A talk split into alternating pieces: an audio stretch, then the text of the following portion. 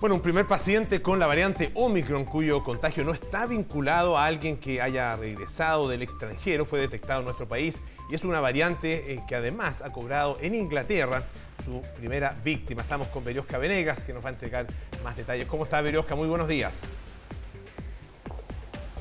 ¿Qué tal? ¿Cómo estás, eh, Polo Natalia? Muy buenos días. Son 12 las personas que ya en este momento están confirmadas, es decir, con los exámenes realizados del ISP se confirma la presencia de la variante Omicron. Y es por eso que nos encontramos el día de hoy con la doctora Valesca Folrat, quien es subjefa del laboratorio biomolecular de la clínica alemana, porque eh, hay que destacar varias cosas importantes frente a esta situación. Sabemos que hay varias variantes, veíamos venir lo que sucedía, pero también tenemos una ventaja al vivir en el, hemisferio sur.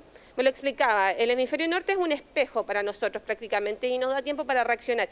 Y es por eso que el llamado a la población que todavía no se ha vacunado o que no tiene la dosis de refuerzo es que lo haga para evitar que este número de personas que ya es portadora de la variante Omicron siga aumentando, ¿cierto? Exactamente. Buenos días, Polo. Buenos días, Natalia. Buenos días. Eh, a diferencia de lo que sabíamos hace una semana atrás, eh, las curvas que se están presentando en Europa sobre todo y en Sudáfrica también, de donde eh, fue identificada esta variante, tiene una curva que supera la curva que tenía o el comportamiento que tenía Delta. Esto nos está indicando una cosa muy importante, que era que la teoría puede estar siendo confirmada. ¿A qué me refiero con la teoría? Es que efectivamente la variante es más infectiva y efectivamente parece que va de más la respuesta inmune. Es por eso que la Organización Mundial de la Salud lo que ha indicado es que tenemos que ir en estos dos frentes, disminuir las probabilidades de contagiarnos y aumentar el proceso de vacunación y sobre todo ya hay muchos países que están normando la dosis de refuerzo, que es lo que nosotros ya teníamos establecido, e incluso bajando a 15 años la vacunación en muchos de ellos, y nosotros ya eso también lo habíamos implementado y tenemos desde los tres años ya la vacunación. Doctora, si analizamos las, las 12 personas que eh, actualmente tienen esta variante en nuestro país, hay un caso cero eh, que tuvo dos contactos estrechos. Uno de ellos no tenía la vacuna y desde ahí se empiezan a sumar el resto de los contactos eh, estrechos. Eh, eh, usted me lo decía de una forma un poco más relajada, pero en este enlace, pero es ahí eh, donde hay que apuntar porque finalmente se incrementa este número de personas a raíz de un caso debido a que una persona efectivamente no tenía su esquema de vacunación.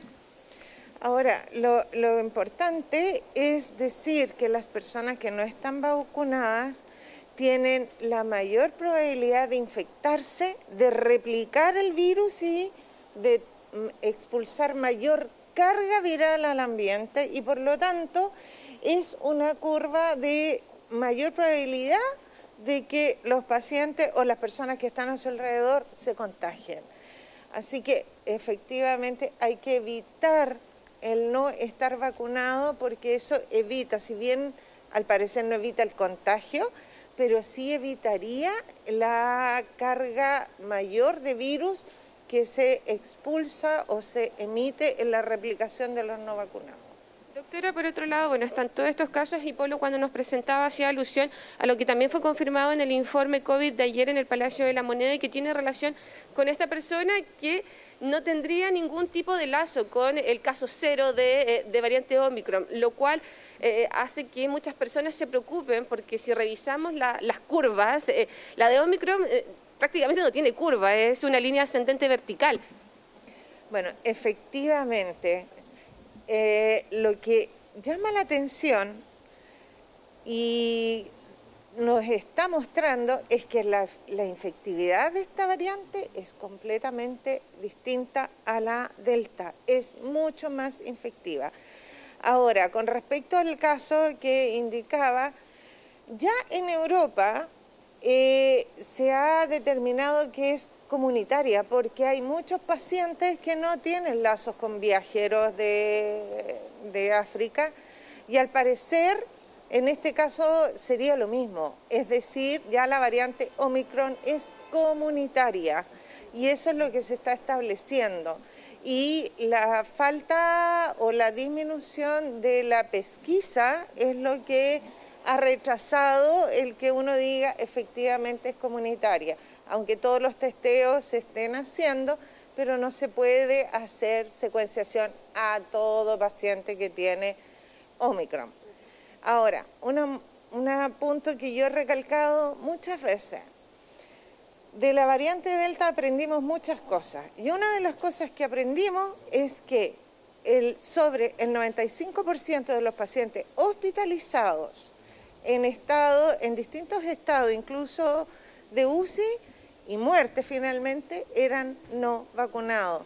Y yo creo que ese es el mensaje. Si bien todo el mundo puede pensar que tiene menor efectividad esta vacuna, sigue siendo efectiva para las enfermedades de hospitalización y grave.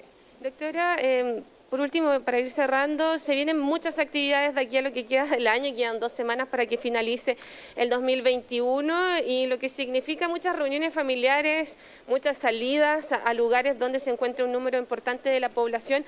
Eh, ¿Hay algún tipo de refuerzo extra que podamos hacer todas y todos, eh, pensando en este contexto y en la observación que usted encuentra también de la variante Omicron, que ya señala desde su perspectiva médica que ya es comunitaria?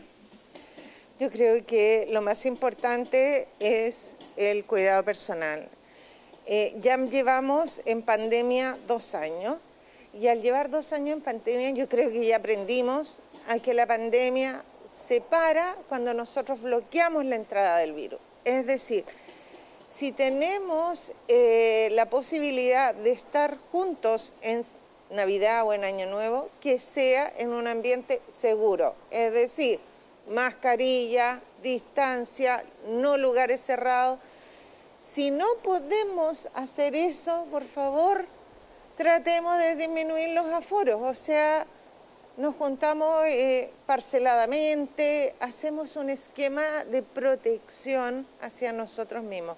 Recordemos que en la familia hay grupos etarios diversos, desde niños a adultos mayores.